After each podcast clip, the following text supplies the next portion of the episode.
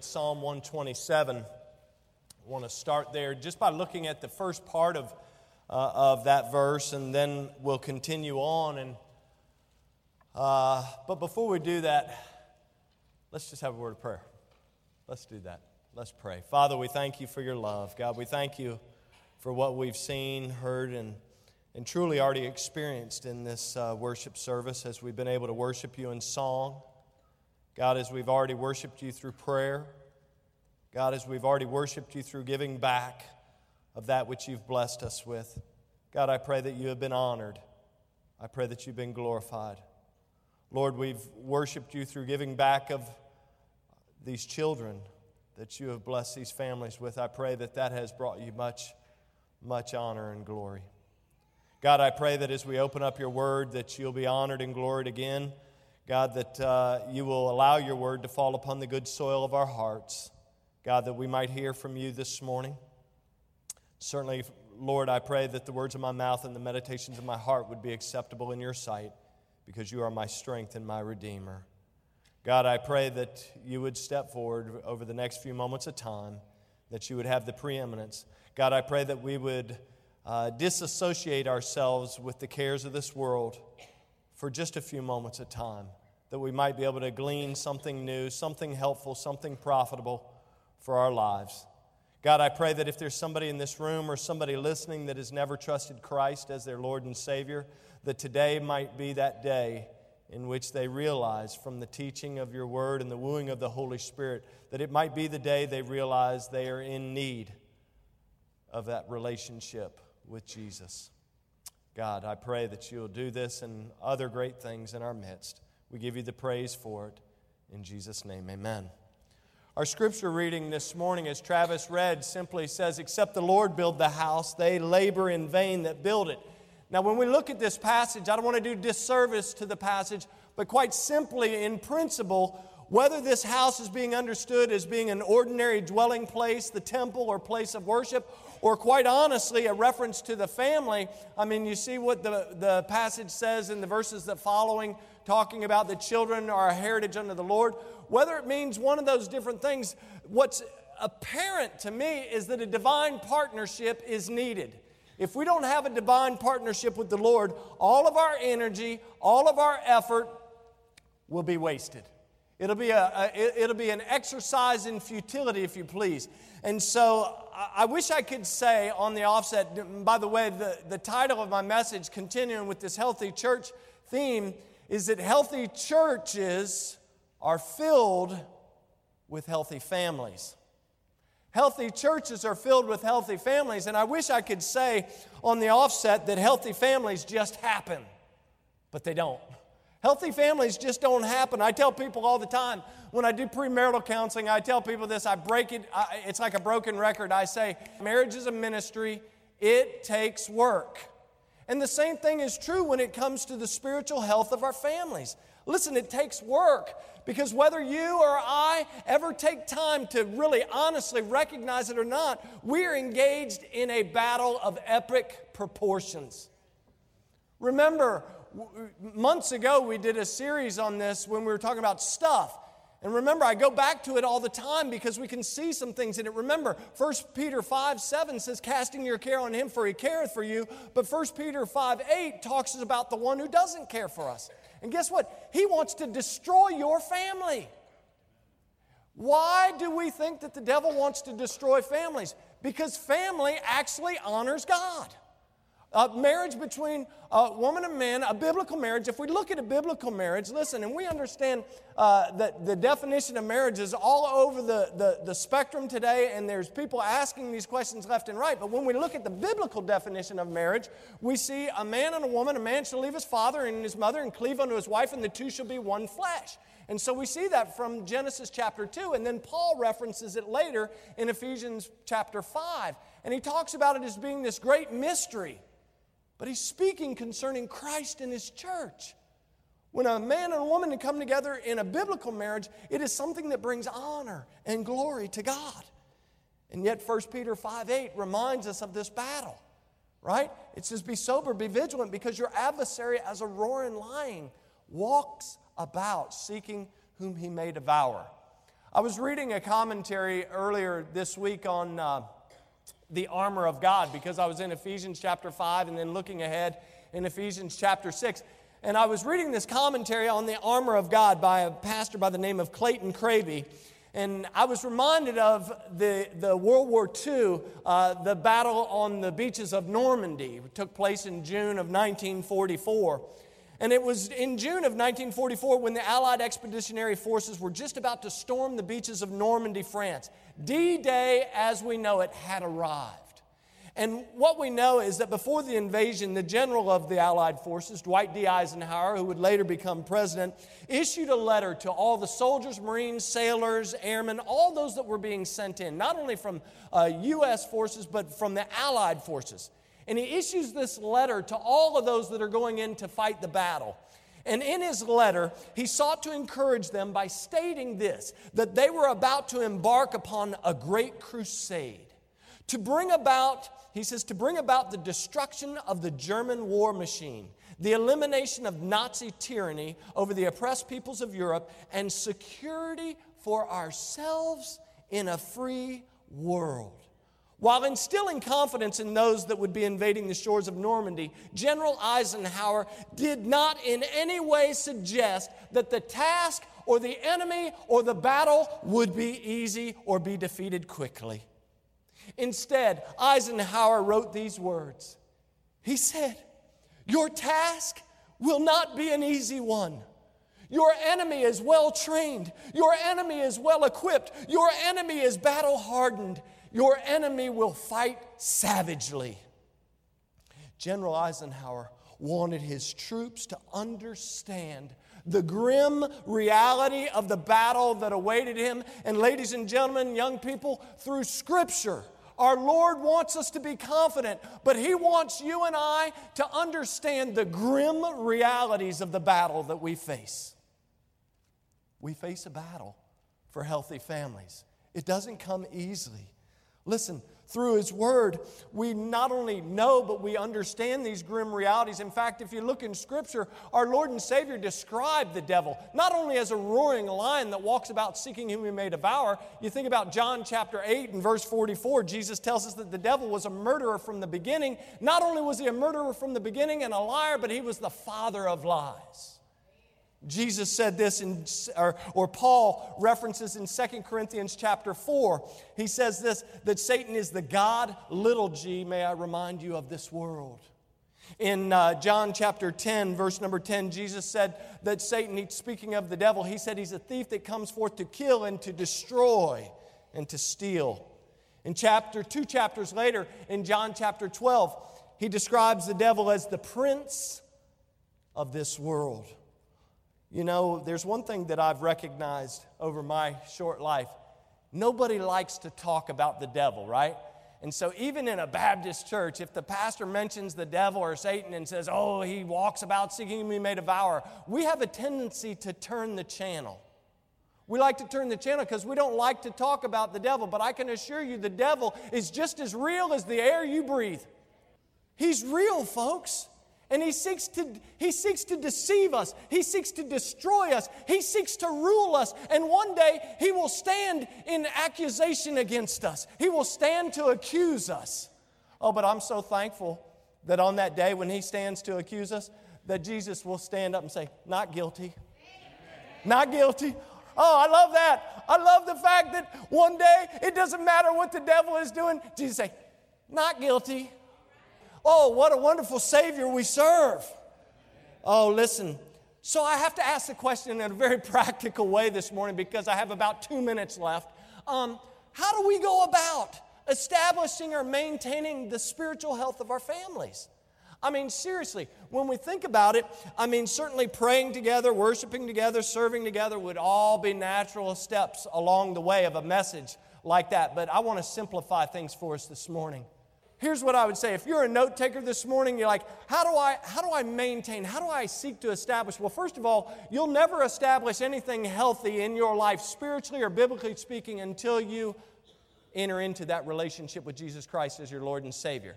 But after you have a relationship with the Lord Jesus Christ, it doesn't matter what your family makeup looks like. It doesn't matter whether you're a single dad, a single mom, a widowed dad, a widowed mom. It doesn't matter whether you still are uh, married husband and wife and you got the kids or whatever.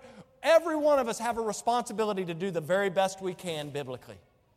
And so, just because some scripture references the father and you say, Well, I'm a single mother, I, I, don't know what to do, or it references the mother's or the wife's role, and well, I'm not married, I don't know what to do. We all have responsibility to raise our children in the nurture and the admonition of the Lord. So, what do we do to establish or maintain spiritual families? Number one, I think we must rely on Jesus. That seems simple enough, right? We must rely on Jesus because the one thing that I know is that without the Lord Jesus Christ, we can do nothing. We, we can do nothing. And the sad thing is that we walk around all the time in our own wisdom trying to take care of the affairs of this world. And time after time, we fail, we fail, we fail. And it's like a broken record. It's almost like the definition of insanity. We do the same thing expecting a different result, right? But the Bible tells us in 1 Corinthians chapter 3, verse number 19, it says this, the wisdom of this world is foolishness with God. Think about it. The wisdom of this world is foolishness with God. My wisdom, your wisdom, any wisdom that is apart from God's wisdom is foolishness. And so we need to rely on the Lord Jesus Christ. We need to stop trying to manage family matters on our own. Listen, instead of dealing with our own family matters, by the way, you're no match and I'm no match for the devil. So it is ludicrous to try and manage your own family matters. It's ludicrous to try and build a healthy family apart from Jesus Christ. We must rely on the Lord Jesus Christ and Him alone. In fact, I mentioned it to the parents up here, and I say it to couples whenever they get married all the time. James 1 5 says, If you lack wisdom, if any man lack wisdom, let him ask of God, right? It says, Let him ask of God that giveth to all men liberally and abradeth not, and it shall be given to him. Listen, we're going to lack wisdom, and I would say that we lack wisdom every day. Every day I struggle to make the right choices. And so I have to go to Scripture. I have to encourage myself in the Lord. I have to strengthen myself in the Lord. By the way, if you lack wisdom and you're going to ask of God, right? Show that verse again. If any man lacks wisdom, let him ask of God. If you're ever going to ask God for wisdom, it's going to require a little thing called humility. See, right? Because if I'm going to take the onus off of Greg and I'm going to actually go to the throne of God's grace, that Hebrews tells us that we can go to God's throne of grace and mercy where we can find help in our time of need. If I'm going to do that, I have to humble myself. I have to come before His throne of grace and mercy on my knees. You'll never have, I'll never have a healthy family unless I learn to rely on Jesus Christ. In John chapter 15, Jesus says this in verse number 7. I know you guys thought I was going to verse 4 and 5, but in verse number 7, the Bible says, If, Jesus says, if you abide in me and my words abide in you. Notice he says, My words, not the world's words. He says, If my words abide in you, ye shall ask what you will, and it shall be done unto you. It's important to understand that this verse is not some type of a blanket statement or policy that allows you and me to go to God's throne of mercy and grace and to ask for silly things, temporal things, things that are, uh, quite honestly, are geared by our own personal desires. That's not a blanket policy like, oh, well, if I'm in Jesus Christ and His Word abide in me, I'm in His Word and His Word's abiding in me, I can ask Jesus whatever I want, and whatsoever I ask, He's going to give me. No, no. What it's referencing is that if you want to ask anything according to His will, if you want to ask anything that brings Him glory, oh, those things I believe that He'll do. By the way, the health of His church and the spiritual health of our families is something that is in perfect alignment with His will. I tell people all the time listen, you want to ask the Lord for something, do you have in your heart, do you believe that it is His will? I can tell you that the honor and glory of the family is His will. He wants your family to bring Him honor and to bring Him glory. And you say, well, hold on, I'm separated. Can I still bring God? Yes, you can. You have a choice today. You have a choice today that you can bring God all the honor and glory that you can, right? We, can't, we don't live in the land of yesterday. We can't, we can't go back and redo uh, when I was 22 or 23 years old. All I can do is do the best that I can now. And so we ask for forgiveness and we move on. In Psalm 18, verse 30, David said this word As for God, his way is perfect. The word of the Lord is tried. He is a buckler. That word buckler means shield. He is a buckler to all those that trust in him. In Psalm 33, verse 4, the Bible reminds us that the word of the Lord is right. In Psalm 119, 160, the Bible says the word is true from the beginning. And then in 1 Peter 1, verse number 25, the Bible reminds us that the word of the Lord will endure forever. By the way, it's the same incorruptible seed of the word that set you and me free. Find that in a couple verses before that in verse 23. Ultimately, whether it be in the context of family or just in the context of being a believer, the question becomes when we think about the Lord Jesus Christ, relying on Jesus and relying on His Word, the question is what are we doing with His Word? What do we do with His Word? Do we apply it or do we not? In fact, turn with me to Matthew chapter 7 this morning. Look with me in a very familiar passage of Scripture in verse 24. I want you to see something. Jesus teaching here, he says, Therefore, whosoever heareth these sayings of mine. Now, listen, I'm taking the principle here, not what he was teaching on before, but notice what he says. Therefore, whosoever heareth these sayings of mine and doeth them, I will liken him unto a wise man which built his house upon a rock. And the rain descended, and the floods came, and the winds blew and beat upon the house, and it fell not. Why? For it was founded upon a rock. And everyone that heareth these sayings of mine and doeth them not, here's the, here's the opposite. We hear God's word and we decide, ah, ah, I don't want any part of it. Notice what he says shall be likened unto a, what does it say in your Bible? Foolish man, which built his house upon the sand. And the rain descended, and the floods came, and the winds blew and beat upon that house, and it fell, and great was the fall of it. It's like I stated when we started this series. Remember, the very first message, if you were here, that healthy churches have the right foundation. And remember, I talked about this passage a little bit. I just kind of hit it shortly. And I said that we're all building something, right? And so when it comes to our families, we're building something. The question is, what type of family are we building? And so here's the thing if we're going to enjoy a spiritual, healthy dynamic in our families, it doesn't matter again what our families look like. It's going to be vital for us to put verse 24 into practice. See, in other words, not only do we need to rely on Jesus, we need to actually do what His Word says. If you're a note taker, rely on Jesus, do what His Word says. You want a healthy family? Rely on Jesus, one. Number two, do what His Word says. Because verse number 24 of this passage says, listen, it says, Therefore, whosoever heareth these sayings of mine and doeth them will be likened, I will liken him unto a wise man which built his house upon a rock. What a, think about this. What a tragedy it would be to hear what the Word of God has to say and yet fail to do what it says we should do. To have the truth, right? We have the truth in our hand to believe that this is God's Word, that it is truth, right? Sanctify them with, uh, tr- with thy word. Thy word is truth, right? So we have God's word. We believe that it's truth. To have the truth, to have the textbook, if you please, to have the manual for life, to read it, to hear it, and then what a tragedy to say, I, I hear it, I recognize it, I'm not going to do it. And then we walk around, I'll be honest, I see people walking around so angry. What are we angry at? The truth be told, we're angry at ourselves. We're angry at ourselves because we're trying to do things our way. Like that old song, My Way. I did it my way. Well, guess what?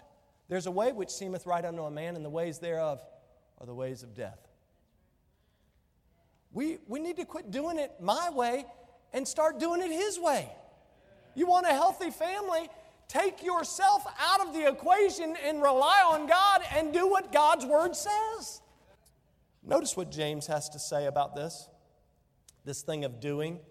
In James chapter 1 and verse 22 and following, James writes this by the inspiration of the Holy Spirit. He says, But be ye doers of the word and not hearers only. Notice again, he says, But be ye doers of the word, and not hearers only. But notice what he says right after that deceiving your own selves. What is implied here is that we actually would be well acquainted with God's Word, that we would hear it over and over and over, but we would fail to do it. And James says, if you hear it but you never do it, you're deceiving yourselves. Watch what he says. Go on, verse 23. For if any be a hearer of the word and not a doer, he is like unto a man beholding his natural face in a glass. For he beholdeth himself and goeth his way, and straightway forgetteth what manner of man he was.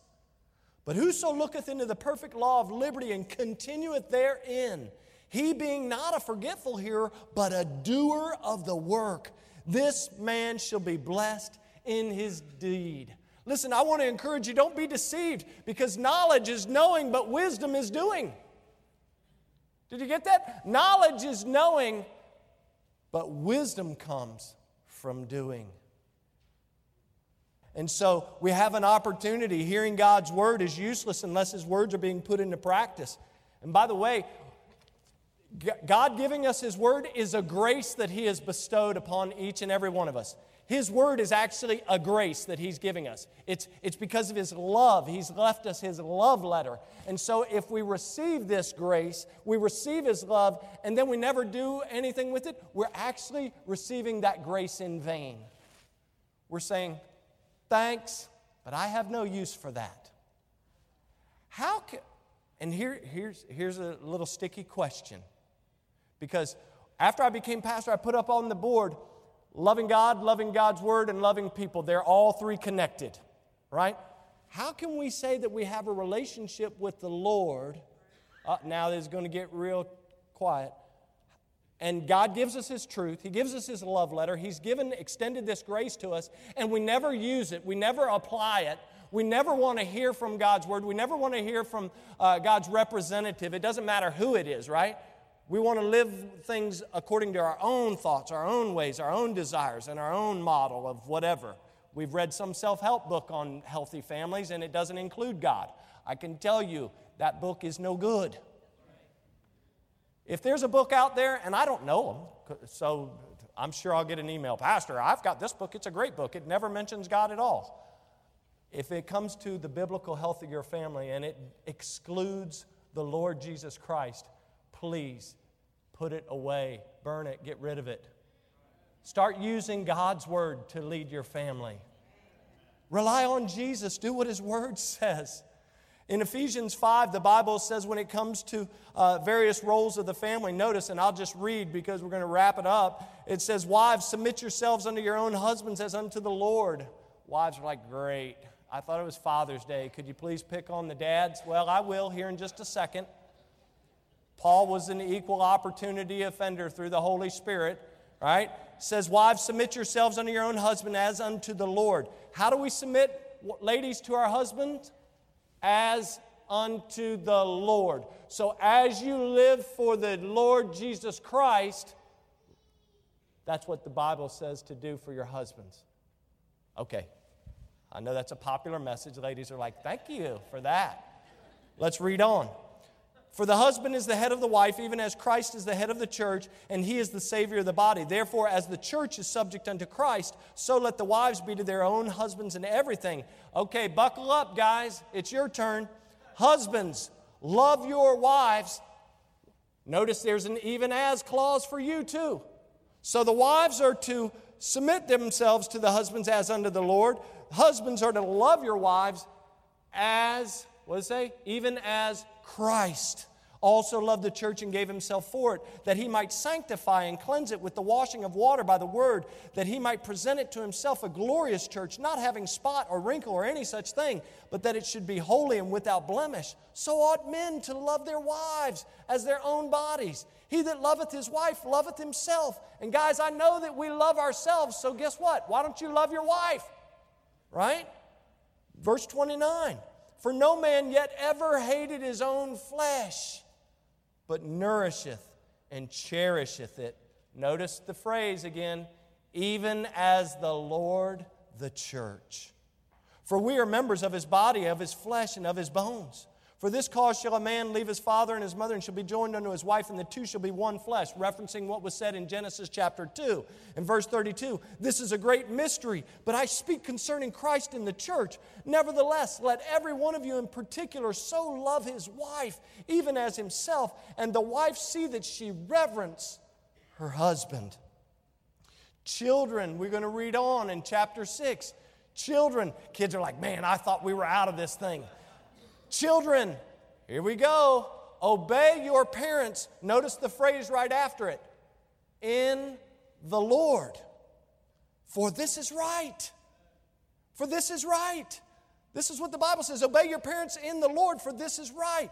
Honor thy father and mother, which is the first commandment with promise, that it may be well with thee and thou may live long on the earth. And ye fathers, happy Father's Day, provoke not your children to wrath but bring them up in the nurture and the admonition of the Lord.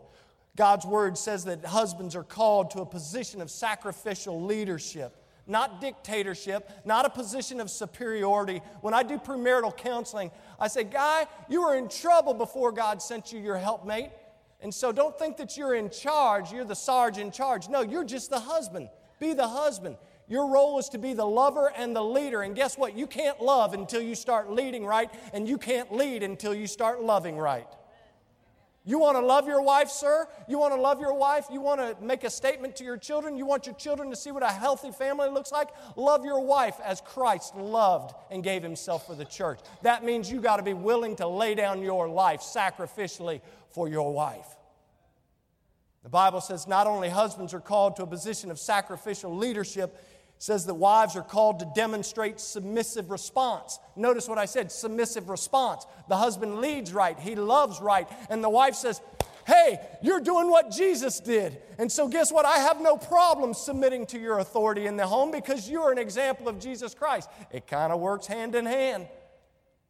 Reason wives don't want to submit to the response or submit uh, to their husbands is because they don't see Christ living in and through their husbands.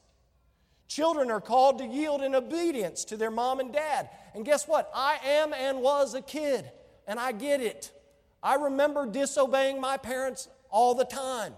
I made excuses. Well, I can't do that now. I can't do that now. I was partial obedience this, partial obedience this, and less than partial obedience to that. I get it. But the Bible says, guys, that it's right for children to obey their parents in the Lord. Not only is it right, the Bible says in verse 2 that it's scriptural, which is the first commandment with promise. It's scriptural for children to do this. It's not only right, it's scriptural. Verse uh, 3 tells us that it's also for your well being. That you, not only a scripture with promise, that you would uh, live well, right? And live a long uh, life on earth. And verses 2 and 3 combined encourage us that obedience brings God's blessings. By the way, mom and dad, you may be struggling with teaching your children about this thing called obedience. I got a hint for you. You want to teach your children how to obey, mom and dad? Set the example of your obedience to the Lord Jesus Christ. Let the children see you walk in faith. Let the children see you worship the Lord in spirit and truth. Let the children see you take time for prayer. Let the children see you take time for worship, right? Let, hold on, let me go back there. No one got that. Let the children see you take time for worship. Let the children see you take time to serve the Lord. We, we get so upset that, this, that the younger generation, ah, they don't even want to serve the Lord. Do they see you serving the Lord? Do they see mom and dad, grandpa and grandma serving the Lord? My children never pray. Do they see mom and dad praying? Do they know that mom and dad pray? Do they know that mom and dad believe in the power of prayer, or do we have a spirit of unbelief? See, we wonder why things are waxing worse and we can't even pray in schools. We can't, you know, we, we're, it'll be soon we won't even be able to pray on the side of the road. And so we have to set the right example if we want kids. So I ask the question simply how are you doing with these things? Are you growing in these areas? Is your family biblically healthy or do you desire for it to be biblically healthy? Because practically speaking, the Holy Spirit through the Apostle Paul. In fact, if you know the book of Ephesians, you know that chapters 1, 2, and 3 are all about doctrine. Chapters 4, 5, and 6 are all about practical application. Beginning in chapter 4, he says, Walk worthy of your calling, of the vocation wherewith you're called. And then he goes on and he talks about in verses 17 and following things that you have to put off and things that you need to put on. And after he says that, he says, he says uh, uh, Get rid of the anger. He says, Be angry and sin not. Let not the sun go down upon your wrath, neither give place to the devil. And then he talks about the lying tongue. He says, Let him uh, that stole steal no more. And then he talks about, um, uh, Let no corrupt communication proceed out of your mouth, but that which is good for the use of edifying, that it may minister grace to the hearers. He goes on and he's, he's writing all these things, all these profitable, practical application steps. And then in chapter 5, he says the same thing that we're to walk in love as children of light. He goes on and he says that we're to be filled with the Spirit, not to be drunk with wine wherein is excess, but to be filled with the Spirit. And then he hits the home wives, husband, children. And then he goes on to talk about employers and employees. He, he gives literally a practical application for the health and success of believers across the board. Why? Because the Apostle Paul himself had seen and experienced the grim realities of battle. He had experienced it himself. He, remember in chapter 7 of Romans, he said, The things that I know I should do, those are the things that I don't do. And the things that I know that I shouldn't do, those are the things that I do. He had experienced the spiritual wickednesses in high places. He had experienced the attack of the devil on his life over and over again. And so he gives us tips for health. And then in Ephesians chapter 6, he says these words in verse number 10 and 11, and I close. Finally, my brethren, be strong in the Lord and in the power of his might. Put on the whole armor of God that you may be able to stand against the wiles of the devil. We need to rely on Jesus. We need to do what he says. And then we need to be strong in the Lord and the power of his might. You want a healthy family? Start with Jesus. You want a healthy family? Listen, not only read but heed his word and put it into practice. You want a healthy family, mom, dad, young person, you're going to have to stand strong. And the reality is, you and I can't stand strong in our own power, in our own might. We must rely on the Lord. And so, in order to stand against him, the devil, in order to oppose him, in order to fight against him, in order to get the victory over him, we must stand in the strength and the armor of Jesus Christ. By the way, he's the one that gave you the armor. You didn't do anything to get it, it's already been given to you if you're a believer. You didn't, you didn't, it ain't like you went down to the five and dime and picked up a shield or a hat or shoes shod with the gospel of peace. He gave it to you. If you truly desire to be spiritually healthy, I've got some good news. It's not all bad news today, I've got some good news. The good news is that 1 John 4 4 tells us, Greater is he that is in you than he that is in the world. In Romans chapter 8, uh, verse number 37, the Bible reminds us that we are more than conquerors through him that loved us. Who loved you? Jesus loves you. Guys, we can do it in the power of his might. Here's a sobering thought as we enter into a time of prayer. I want you to consider this a simple message from God's Word. We're talking about healthy church. The reality of the moment is that this church, this particular church that we're sitting in right now, will never be more healthy than the individuals and the families that make it up. And so I ask you, as the pastor, how healthy are we? You know in your own life, individually, where you are on that spiritual barometer. You know, as a family member, how healthy your family is. How healthy are we? Oh, the Lord Jesus Christ wants us to be healthy. It is His will, it is His desire that the family, which is a representation of Him and His church, be healthy. And so I beg you, not only am I asking you today where you stand on this, I beg you that if there is something going on in your family, that you do business with the Lord right now, today. Thank you so much for listening. If you'd like more information about our ministry, check out our website at battlefieldbaptist.org or follow us on Facebook and Instagram. We'll see you next time.